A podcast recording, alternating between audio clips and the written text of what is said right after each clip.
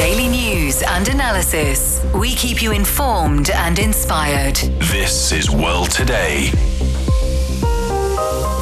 Israel's leaders has formed an emergency war cabinet and vowed to continue the military operation on the Gaza Strip.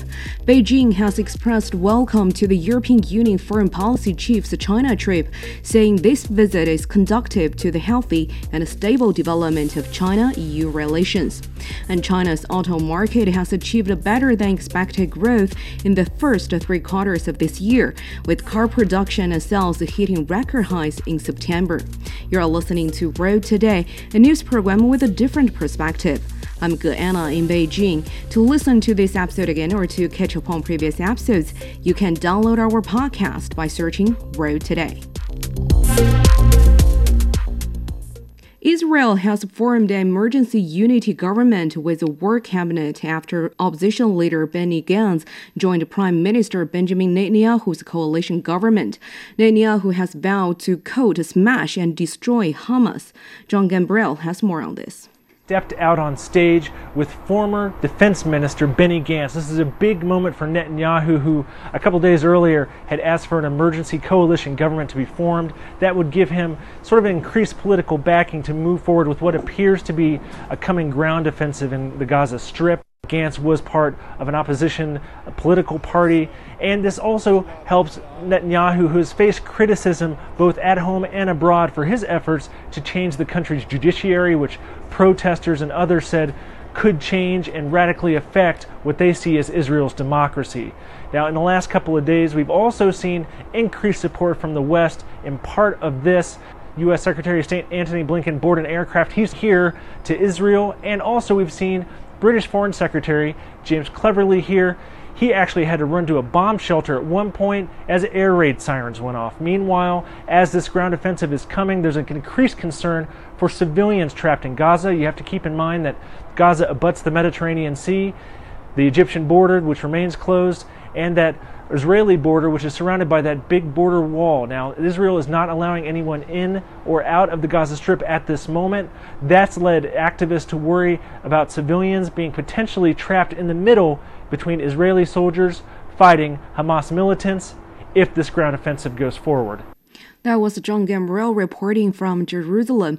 So, for more on the new developments, I earlier spoke with Dr. Wang Jing, Middle East expert with the Northwest University in Xi'an, China. Professor Wang, Israeli leaders formed an emergency war cabinet to present a united front and vow to continue the military option on the Gaza Strip until, quote, Hamas is smashed and destroyed. What do you make of the new development? What impact do you anticipate it will have on the current tensions in the region? Uh, of course, the very security uh, cabinet that formed uh, right now uh, means that uh, Israel, on the one hand, will continue its operation uh, against Hamas as well as against other milit- uh, militant groups inside Gaza uh, very harshly. And uh, that suggests uh, in the future, I think in the next coming days, we will witness the large wave of humani- humanitarian crisis because the, the, the, Gaza Strip is a very narrow strip, about only uh, 360 kilogram and square kilogram, square kilogram. And also on the other hand, uh, there were about uh, 20, uh, 2 million to 3 million people. So this is one of the, the most popular the popularist dentist uh, the, the, area in this world. So with the Israel's attack uh, from the air, from the land, and more and more casualties, especially civilian casualties, will emerge. And on the other hand, the, the security cabinet, uh, I think it uh, suggested very possible political uh, consideration from Netanyahu, the, the, prime minister, because he enrolled the, the, the leader uh, Benny Gantz uh, of the, the leader of the, the Blue and White Party, and as well uh, as the the the, the, the general staff of the IDF, the Israel Defense Forces. I think he hoped to show the very assertive stance and image against Hamas, as well to set up the kind, kind of the a very uh, missed security image among the Israeli public. So in the future, again, Israel will launch very harsh attacks, and also it will lead to much, very much waves of, the, of humanitarian crisis in Gaza Strip. Professor, in addition to Israel's stepping up military strikes, the United States has promised military support for Israel. The first batch of American weapons, as well as an aircraft carrier strike group, have arrived in Israel and nearby waters. Russian President Vladimir Putin criticized the United States for this action, saying it's escalating the situation. How do you view the criticism? What potential consequences might this action have on the regional stability? Uh, I think United States, as you are right, that uh, it, it, it is adding the oil on the fire because uh, it is right now the the the, the, the crisis continues continue uh, conflict continue. What should be done is to ceasefire, especially for the third party. They should do to uh, call for the ceasefire, call for the calm of the related conflicting parties, and also uh, provide humanitarian assistance to both Israelis and Palestinians in the Gaza Strip uh, because now the Gaza Strip, the, the people are suffering uh, with the Israeli attacks. So I think the United States is doing right now is to provide more weapons and more armed goods to to, to Israel to uh, equip its military forces and as well to provide assistance to military uh, strikes against the Gaza in the future. So I think it's actually, as we mentioned, it's adding oil to the to the very burning fire, and um, that will lead to much more crisis, especially the humanitarian crisis in the future in the, in the Gaza Strip. Earlier, the Russian president also said that the ongoing Palestine Israel conflict is a clear example of the failure of U.S. Middle East policy. He said the U.S. side promoted its own ideas about how this should be done, put pressure on both sides, first on one side, then on the other, every time without taking into account the fundamental interests of the Palestinian people. Professor, what's your analysis of such a stance? How do you interpret the influence and consequences of U.S. Middle East policy in the context of the ongoing conflict? Yeah, yes, I think it is true that uh, actually this round of the new wave of the conflict, uh, just similar to what happened uh, that uh, the, the, maybe the past uh, decade, suggests the very failure of United States Middle Eastern policy as well as United States policies to Israeli and Palestinian crisis. Uh, because actually during the past decade, I think United States readjusted its foreign policy in the Middle East, especially on the one hand, uh, the United States hope to uh, to bridge the gap between Israel and other Arab states, and hope to bring the normalization process to this region between Israelis and uh, its uh, regional uh, Arab states. For example, facilitate the normalization process, the, the, establishment of diplomatic relations between Israel and and Bahrain and the UAE and Morocco and Sudan and uh, hopes to push it forward to facilitate the establishment of diplomatic relations between Saudi Arabia and Israel. But on the other hand, actually, just as uh, the, Putin stressed, that the uh, United States actually ignored uh, or intentionally uh, we ignored the importance of the Israel and Palestinian issue and hope to forget, let the world forget the importance of the, the, the aspiration of independent states of Palestinian people. So that is why I think we are the whole world is shocked by the sudden strikes of the uh, of the the, the, the militias uh, from Gaza Strip against Israel. It suggests that this world should not forget this issue and should uh, continue to focus on that. That also suggests the United States' uh, failure of the last decade of foreign policies in this region. Mm-hmm. And the ongoing tensions unfold and the new deployments of the U.S. military and the Secretary of State Antony Blinken's visit to the region, do you foresee a shift in the current strategic layout of the United States in the region? How might this new conflict influence the U.S. alliance's military presence and overall approach toward the Middle East? I think it, it, it forced the United States, on the one hand, to stand to choose a side in, in, in this conflicting uh, in this ongoing conflict because the United States traditionally they hope to maintain, uh, pretend to maintain uh, neutral, to stand in the middle between Israeli and the Arab states in the, during the past decade, and hope to bring the two sides together with the so-called Abraham Accords. Uh, hope to, to, to bring the gap between the Israeli and the, and the Arab people. Uh, but now we, we have witnessed and after the, uh, the war erupted, United States uh, very immediately uh, stand uh, stood with the Israelis and condemn all the Palestinians as so-called terrorists. This is a very terrible description, in my personal opinion, and also the United States choose not to call for peace, uh, even if they, they, they got this capability to influence the decision makings of the Israeli uh, government, but they didn't do it. They just uh, send more troops and send the fleet and send more uh, military equipment and supplies to Israelis to give them the power to uh, to escalate this conflict. So I, I, think this suggests that the United States might encounter a new failure, a new round of failure, especially a new round of disappointment and dissatisfaction from the Arab states in the future. And also, it will affect the United States' whole Middle East strategy. That is, Uh, the gap between Israelis and the, the, the, Arab states will be widened further. So, and I think that will lead to the total failure of United States Middle Eastern strategies. Professor, some experts argue that the recent conflict demonstrates the weakening of the United States and the errors in its Middle East policy. But certain American media outlets perceive this conflict as an inevitable outcome of a multipolar world. How do you perceive this explanation? Is conflict is an inevitable outcome of multipolar world? I think it is suggested uh, the much more maybe we can call it a multipolar world, but I think we can also uh, uh, uh, describe it as a very uh, strengthening a trend of the independence, regional independence aspiration of the regional countries. Because actually, the uh, the states in this region in the Middle East they hope to have their own independent policies and they hope to get their own independent perspective without the United States direction and without United States affection. So um, right now, that yes, the war erupted United States choose to stand with the war, choose to stand with the escalation crisis, uh, rather than the, the choices made by the Arab states that uh, this, that the, for peace, that for calm, that for the pacifying tension.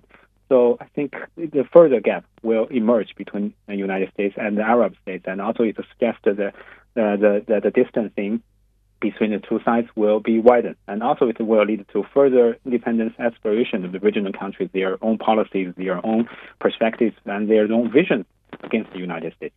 Professor, about the regional factors, considering the involvement of groups like Hezbollah, how do regional dynamics, especially involving uh, neighboring countries, impact the conflict's escalation in the near future? What risks do these dynamics pose uh, for the broader Middle East?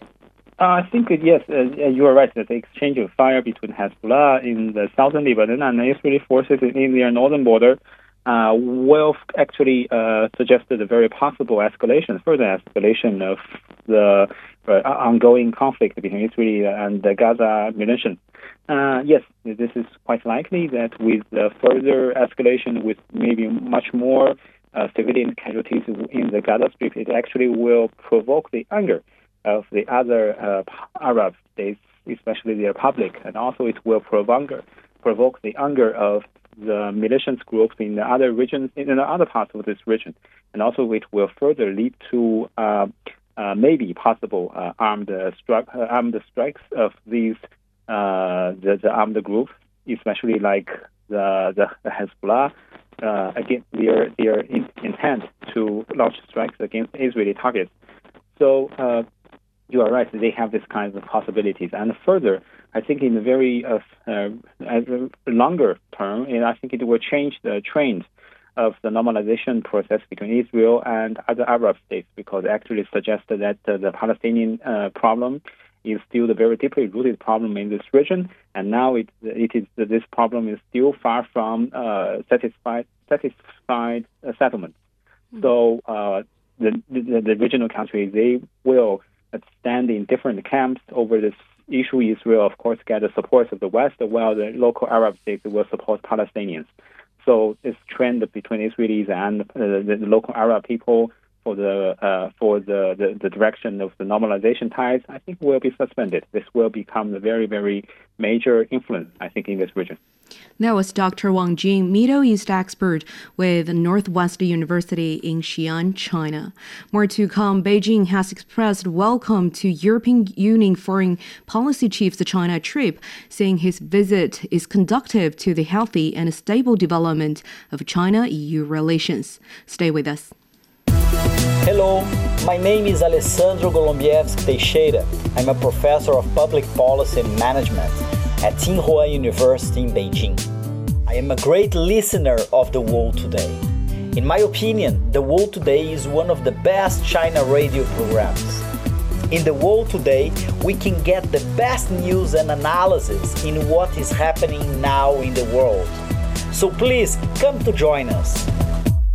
Welcome back to World Today. Beijing has expressed welcome to European Union Foreign Policy Chief Joseph Borrell's China trip, saying his visit is conducive to the healthy and stable development of China-EU relations. Borrell's three-day visit from Thursday to Saturday is expected to cover cooperation prospects as well as ongoing de-risking that could result in trouble to bilateral ties. Since the beginning of the year, Chinese and EU leaders have had frequent exchanges, dialogue, and cooperation have been carried out across the board at various levels. So, to talk more on the trip and China EU relations, let's have Dr. Cui Hongjian, professor with Academy of Regional and Global Governance at Beijing Foreign Studies University. Thanks for joining us, Professor Cui. Hi. Given the recent developments in China EU relations, what do you make of Borrell's visit to China this time, uh, especially in the context of the 20th anniversary of the comprehensive strategic partnership between the two? As we know, the uh, relations between China and the EU is as important as possible because not only both sides are uh, you know two major markets in the world and also two major power to help, especially the uh, peaceful solution for any kind of uh, conflicts. So this uh, by Mr. Borrell, the top of diplomacy of the European Union, at this moment, uh, certainly it will give some more uh, clear signal uh, to the outside that both China and the EU try to stabilize its relations and also try to develop it. Even as we know, recent years, the European Union side is trying to uh, you know, change its policy towards China, just like some, uh, you know, senior officials from the European Union mentioned that uh, the relationship with China will not be as usual. But as we know, uh, even at this uh, uh, background, still, I think there are a lot of mutual demands from both two sides, and also there are so many common challenges uh, facing to both two sides. So I think it's a very good opportunity mm. for this uh, visit by Mr. Borrell. Not only he will uh, have this uh, uh, high-level strategic dialogue with his uh, Chinese counterpart, and also this visit will do something for preparing the upcoming, you know, China EU leaders meeting.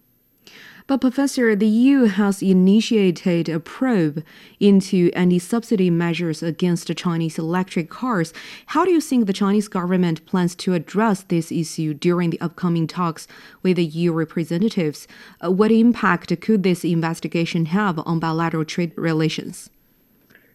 I think that's the uh, uh, reason why these uh, relations between China and the EU is not as usual as the uh, European Union side mentioned, uh, we can find in recent years there will be some more perhaps frictions between two sides on trade, investment, on some other economic, uh, you know, uh, issues.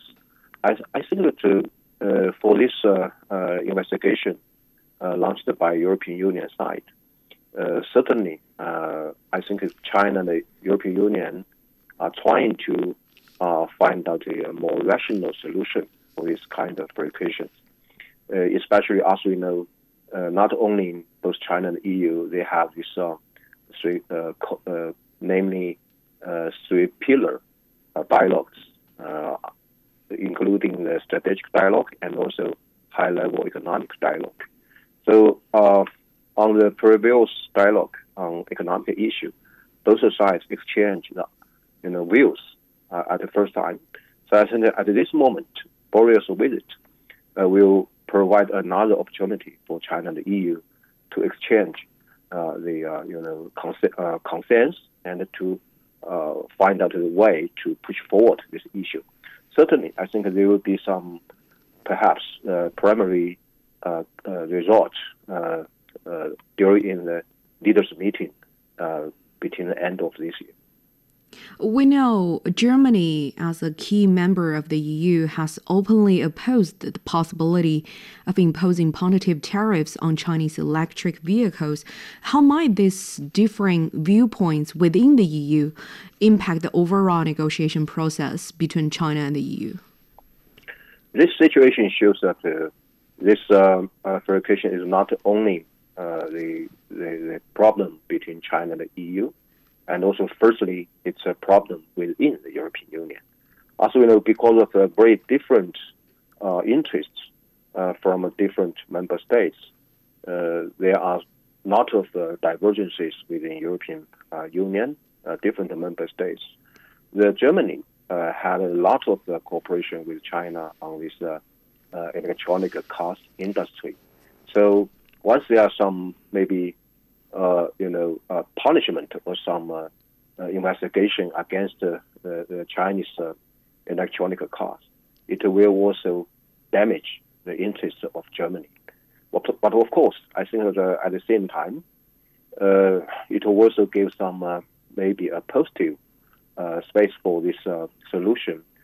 I think once uh, there will be some more balanced solution from the European Union side, uh, especially considering of the you know the different interests from member states, I think it will give some more hopes for this uh, we call the soft landing of this uh, difficult issue between two sides. But, Professor, the EU's anti subsidy investigation is not limited to electric vehicles, but extends to wind turbine components and solar panels.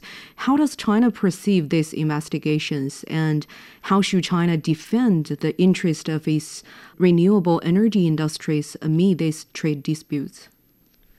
I think, firstly, Chinese side oppose this uh, course from European Union side to have some more investigation against the, the Chinese industry, especially on the green industry.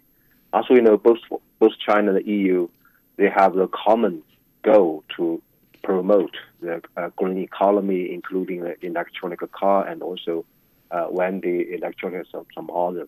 So I think on this regard, uh, it, it should be a very good opportunity for both China and the EU to have some more cooperation, not a confrontation. So I think, secondly, China will try its best to stop any kind of uh, tendency, especially from the European Union side, to have some more protectionism uh, attitude towards this. Uh, uh, I mean, the, the, new industry. As we know the once China and the European Union could have some more, some more cooperation, not confrontation, on green industry, there will be some. I mean, the more markets and the more benefits for both two sides. And also, it's good for these efforts from uh, international community to develop this uh, uh, any kind of economy, uh, green economy, and to deal with the issue of climate change. Then, what specific areas of cooperation and mutual interest are expected to be the focus of the discussions during this high level strategic dialogue between the two sides, given that both sides have expressed willingness for continued dialogue?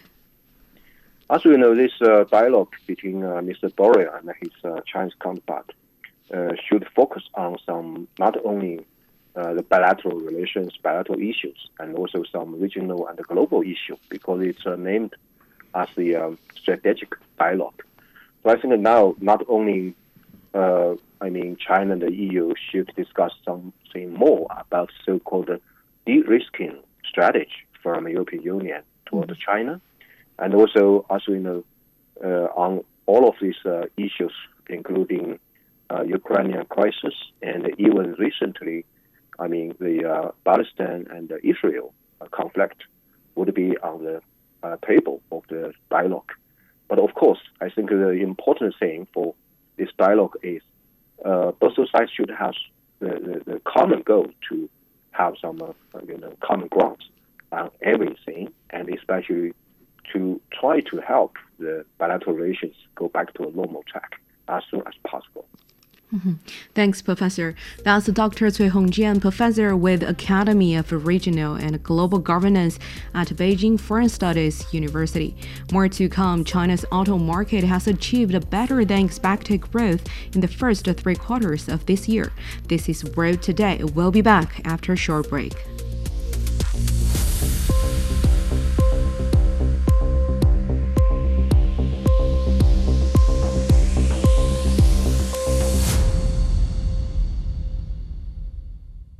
Welcome back to World Today with me, Anna, in Beijing.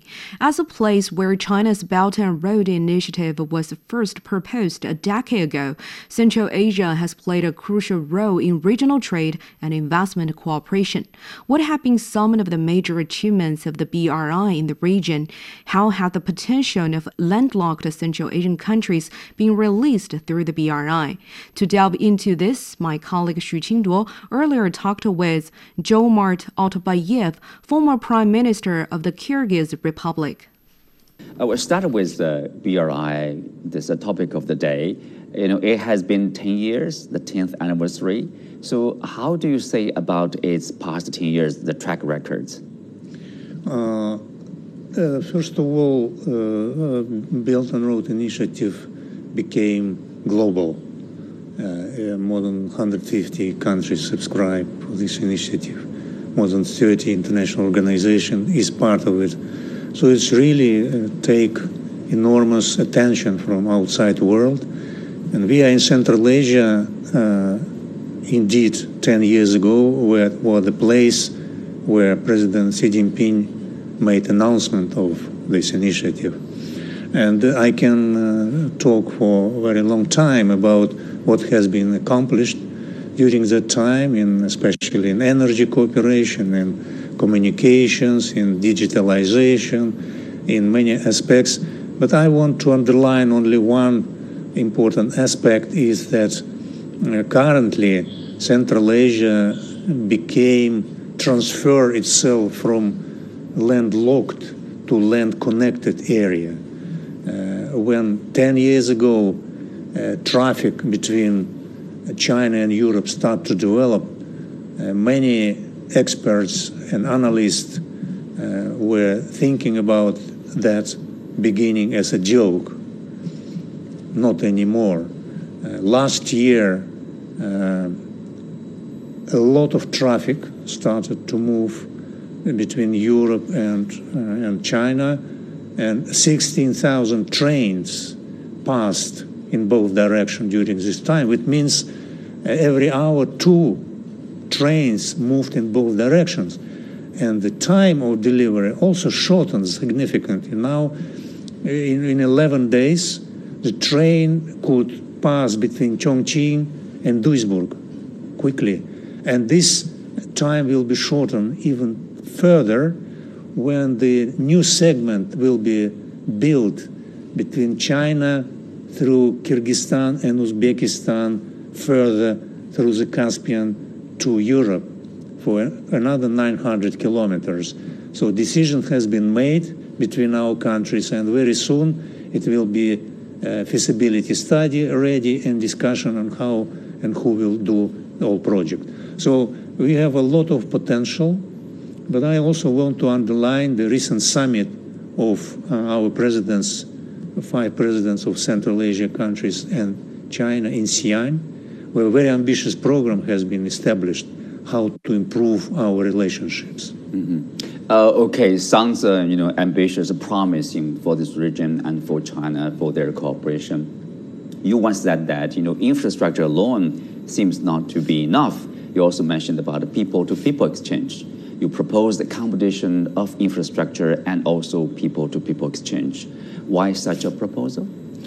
Uh, because uh, you have to create friendship. The trust has to be built between not only political circles, but between simple people.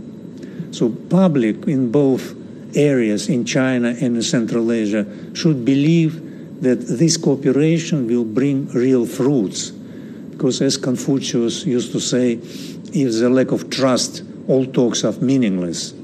And we have to face reality. For the last hundred years, uh, we were disengaged in terms of trade, investment. Only last 30 years, mm. some movement started. It's not enough.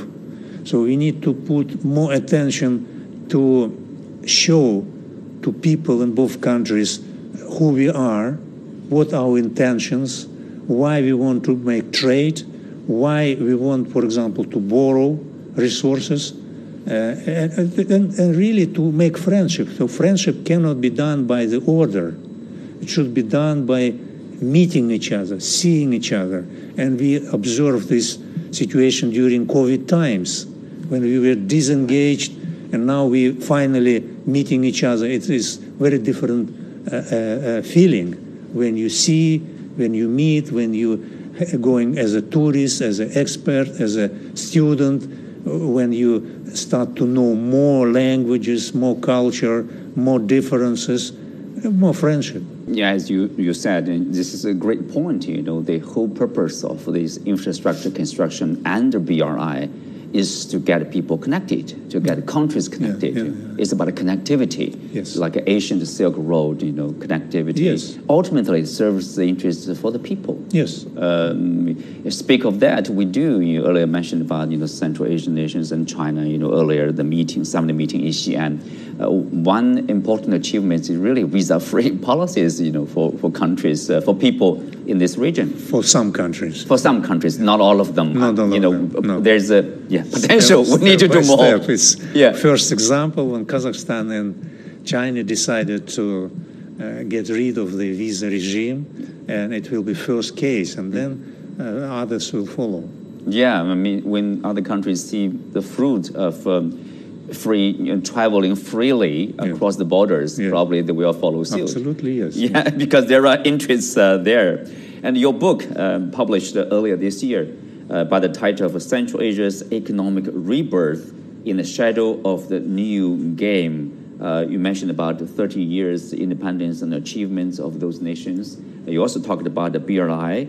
Uh, so has Central Asia, you know, you know, how has Central Asian nations grown over the past 30 years, since uh, 30 plus years since their independence? Uh, yes, so the, the disintegration of our former country, Soviet Union, was enormous shock for everybody. Uh, uh, suddenly, we became five independent nations, so uh, trade became difficult. Uh, we have to transfer our economic system from, uh, let's say, so-called command system to the market economic system to build sovereign institutions. It was very difficult and painful, pa- painful times, but uh, we uh, came out of this difficult period relatively well. First of all, we didn't have major uh, conflicts uh, in our area, so we we found a way how to be competitive in the modern economies. So in growing curve, we are in a growing curve. And what is uh, uh, very, very important that last couple of years, Central Asia uh, became visible to outside world as a single region, not five competitors to each other, but we demonstrate ourselves to outside world as one region which have already harmonious relationships between each other.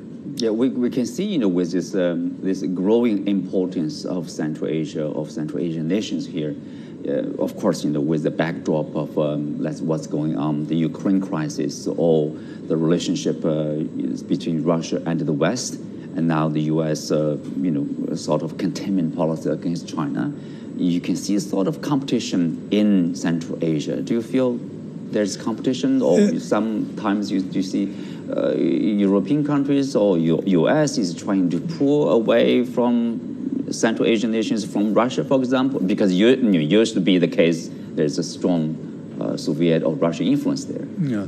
So what we are talking to outside the world is that everybody who has good intentions to the region uh, is welcome. Uh, we are landlocked countries, all of us. So we always uh, have habit towards neighbors to be friends. So if you have access to the sea and you don't like your neighbor, you just go to the sea and trade with others. trade, yes. In our case, it's different. You have to be good to everybody. Mm-hmm. So we are genetically, on our DNA, is to be friendly towards everyone. If you want to make foreign direct investments, yeah, it's okay. If you want to make exchange, it's fine. If you want to compete with each other, it's fine, but not as a zero-sum game. So if you say, okay, we go and then don't allow others to come, it is wrong. and Everybody understand it. So in, in our case, we really look around and we say we want to have friendship with everyone. Of course, we have to be friendly, first of all, with the neighbors. And among big powers, our neighbors are China and Russia. Why shouldn't we uh, have a difficult relationship with them to create barriers or don't, uh, don't build trust? First of all, neighbors is natural partners, natural, and we were together for centuries, and we will be that was Mart Otorbaev, former prime minister of the Kyrgyz Republic.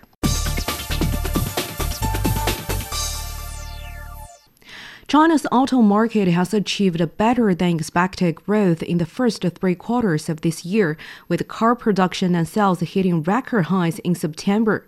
According to data from China Association of Automobile Manufacturers, both car production and sales hit around 3 million units each last month, marking an increase of over 10% month on month. Production and sales of new energy vehicles also hit new records, reaching a market share of nearly one third. Chinese automakers are also making significant strides in international markets, with exports exceeding 400,000 units for the second consecutive month. Export of new energy vehicles almost doubled the figure recorded a year ago. For more on China's new energy vehicle development, Liu Zhiqin, Senior Fellow of Chongyang Institute for Financial Studies at Renmin University of China, joining us on the line. Thanks for joining us. Thank you.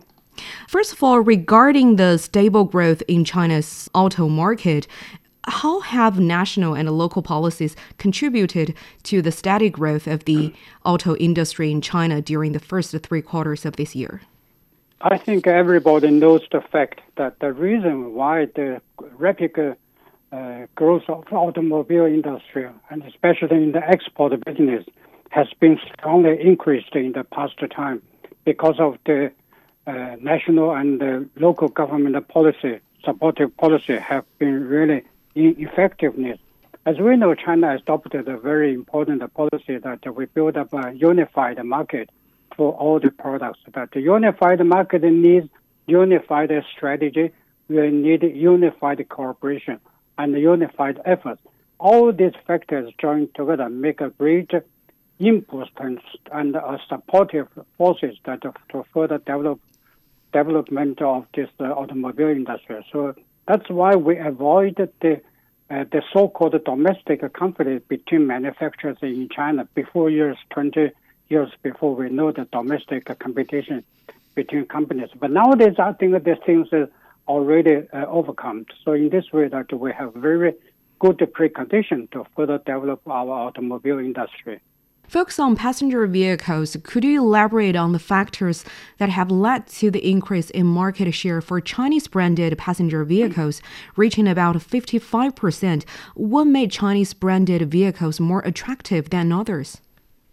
I think this uh, uh, achievement has been made through long-time efforts. Not uh, we didn't achieve such a result within one month or within uh, one day uh, mm-hmm. effort because we have been really trying to uh, develop our automobile and the market share in European, America, in the Southeast Asian countries for some years.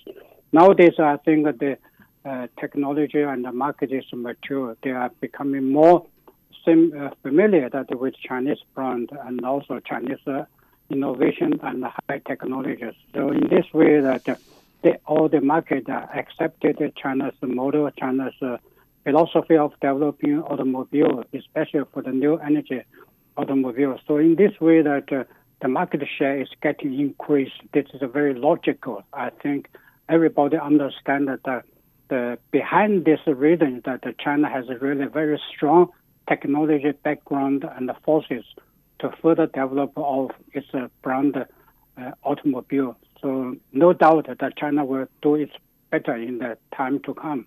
Mm-hmm. About new energy vehicle market trends and its international market expansion, uh, China's auto exports have experienced rapid growth, especially in uh, new energy vehicles. Uh, what are the key drivers behind this trend? How have consumer preferences globally and company strategies played a role? I think that this situation is always uh, decided by two factors. The one factor is from demand side, because nowadays we, we know all over the world are in favor of the green development and also the green vehicles. So this is a, a main trend. And the secondly is from the supply side. Chinese companies uh, try to meet all this demand in the right way in due time with the due technological, uh, uh, smarter technologies to support to meet the demand. So from both factors combined together and uh, well coordinated. So that's why that China's uh, automobile always uh, try to catch up the uh, uh, trend of consumption. so in this way, that always have to build up its market share and also its market how to say impact in the in the in the market development. So in this way, China's new technologies in the uh, automobile, especially new energy uh, products that will attract more consumers to be fashionable, to be effectiveness, to be more practical. So they like the Chinese product as before always. Mm-hmm. As you mentioned, China's tech advancements in new energy vehicles. Could you provide more information on this realm, especially high end products like the recently launched all electric supercars? What impact do these innovations have on consumer choices worldwide? You know, uh, before time, the, the weeks and many uh, in European countries tried to develop its own new energy uh, vehicles. But uh, you know, they always concentrate in the traditional model. Actually, Chinese manufacturer always trying to uh, innovate or or to develop the new model with the new design, with new philosophy, with uh, in terms of electricity, because electricity covers all kinds of different materials and substances to further develop the electricity or to provide to produce electricity. There are many ways. Now we have only the two or three traditional ones, but China now is trying to find out a, a way and efforts to have so-called all electricity uh, vehicles. This is really trying to meet the demand of uh, developing countries. They are need a lot of the clean energy driving uh, vehicles in order to get rid of the environmental pro- protection problem. So in this way, uh, we see that a great uh, potential and a great efforts will be uh, facing in Chinese manufacturing. But I think China's innovation will have more efficient outcome in the world market.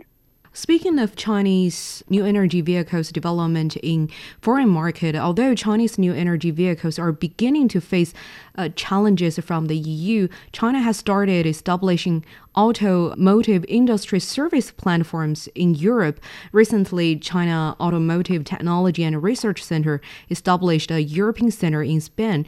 How do you look at the significance of China's efforts to establish such an platform in Europe, how is expected to benefit Chinese auto collaborations with the region? Actually, such action taken by the Chinese manufacturer are very important. Also, is one of the best way to uh, cool the uncertainties in the European market because some politicians and extremist politicians in the European market is trying to blame or stigmatizing China's uh, nuclear uh, new new energy vehicles, they are trying to say something in a different way that in order to have their to protect their own vehicles. But actually, China is trying to build up the service center. That means to tell the consumers that now we are here. If you have any problem technically, spare parts supply, or even from assistance of the uh, shortage of the uh, energy problems, so we are ready to help you at any time in 24 hours. That make all the consumer very, very happy, very satisfied. So this is very important to show that China's sincerity to cooperate with the countries there and also our philosophy how to make the things that are easy and cooperative with all, all the partners. So this is the best way to sell your product, to make your product more satisfied and accepted by the global market. Thanks, Liu Zhiqin, for your time and analysis. That's Liu Zhiqin, Senior Fellow of Chongyang Institute for Financial Studies at Renmin University of China.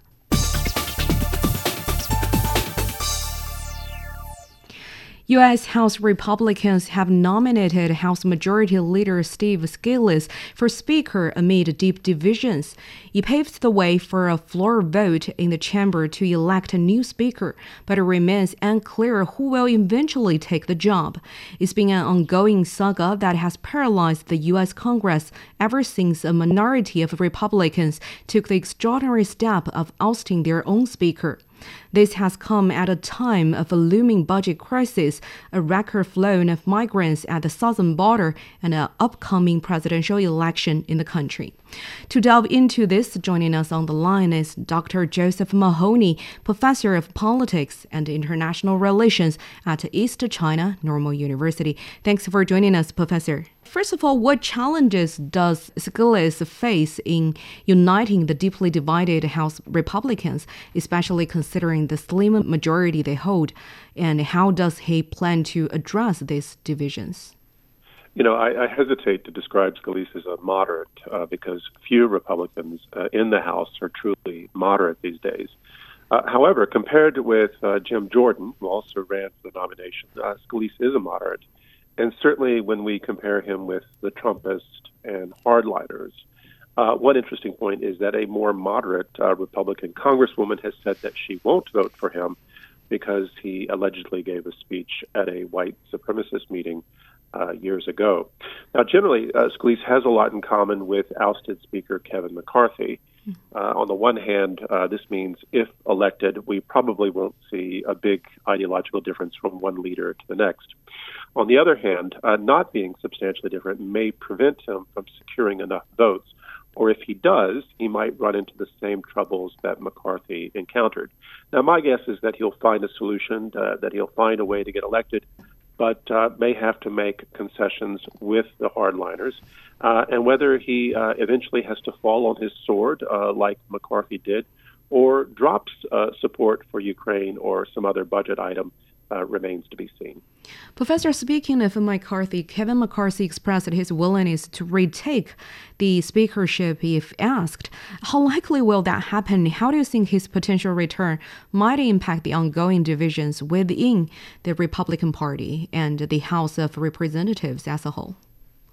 Well, when McCarthy was ousted, he said he wouldn't seek reelection. Uh, one can understand his feelings were hurt and he was sulking. Uh, is he now ready to play again, and could he win? Uh, you know, never say never. Uh, this is the lesson we learned about this new era of American politics uh, when Trump was first elected and impeached twice, uh, including once for incitement of insurrection, uh, and is now uh, again the front runner for the Republican nomination, despite numerous felony indictments and still wielding considerable influence in the House. Uh, and we learned this lesson once again following McCarthy's uh, unprecedented uh, and humiliating 14 failed separate elections before winning the speakership, only to become the first speaker uh, to be ousted in U.S. history. So, you know, it's hard to predict what is or isn't possible. Uh, this is also true because uh, there are more than a few Republican representatives who are very angry that McCarthy was pushed out and who would like to see him return to power. So uh, if Scalise fails to secure enough votes uh, uh, and, and, refuses to make a deal uh, with the devil the, the, the, same way McCarthy did, uh, and if it's clear that uh, Jim Jordan, who also ran for the nomination, has no realistic chance either, then perhaps this opens the door again for McCarthy. Mm-hmm. However, does the devil want to make a deal with him again? I think that's unlikely. Uh, is it uh, really uh, McCarthy's objective uh, to regain the speakership? Uh, this is a good question. Uh, he certainly has the ego, but I think his chance for success is less than Scalise's. consequently, it might be the threat of McCarthy being considered again that could motivate hardliners to support Scalise. So maybe this has more to do with tactics to support Scalise's nomination, in so much as Scalise is an ally of McCarthy. Professor, considering the public sentiment reviewed in the Reuters poll, uh, where two thirds of Americans believe politicians cannot overcome partisan differences, what potential long term consequences might this political polarization have on the functioning of the U.S. government and its ability to address critical issues? Uh, there's a double polarization at work. Uh, Democrats and pol- uh, Republicans are polarized against each other, and both parties are polarized within. Uh, Republicans are unable to govern now, but we need to recall that when Biden was elected, uh, Democrats controlled the House, the Senate, and the presidency, and they were unable to govern effectively at that time. Now, these breakdowns mirror polarization across American society, which is fragmented over how to address mounting problems. Uh, thus, the problems keep getting worse. Uh, congressional fights over uh, entitlement programs and aid uh, for Ukraine, which seem to be driving this speakership contest, are in fact really about uh, the broader anxiety over what many Americans perceive as national decline. Then, how's the international community perceiving the current state of the U.S. political system, considering the internal conflicts and the divisions highlighted in this scenario? I think it's fair to say that the international community has been awakened uh, to U.S. political dysfunction for many years now, uh, including uh, Trump's disastrous presidency, uh, his illegal attempts to overturn the election, uh, the attack on the Capitol, uh, the catastrophic failure to contain the pandemic, the failure to help mitigate climate change. the the U.S. once again in this continuing under Biden, dividing the world into a, a, Cold War paradigm, and so on. So I don't think anyone is surprised by these developments. Uh, even America's closest allies have been warning the U.S. for many years that it's gone off track. Uh, that said, these allies remain committed by necessity to the belief that liberal democracy can renew itself. They have to believe this because they depend on the U.S. economically and militarily, and because many of them, also liberal democracies, must believe this about themselves as well. In the meantime, uh, other countries see the U.S. as careening from one crisis to the next as it experiences a decline and are trying to figure out how to best insulate themselves from the related blowbacks. Okay, thanks, Professor. Appreciate your insightful analysis. That's Dr. Joseph Mahoney, Professor of Politics and International Relations at East China Normal University. That's all the time for this edition of World Today. To listen to this episode again or to catch up on previous episodes, you can download our podcast by searching World Today. I'm Guyana. Thank you so much for listening. Bye for now.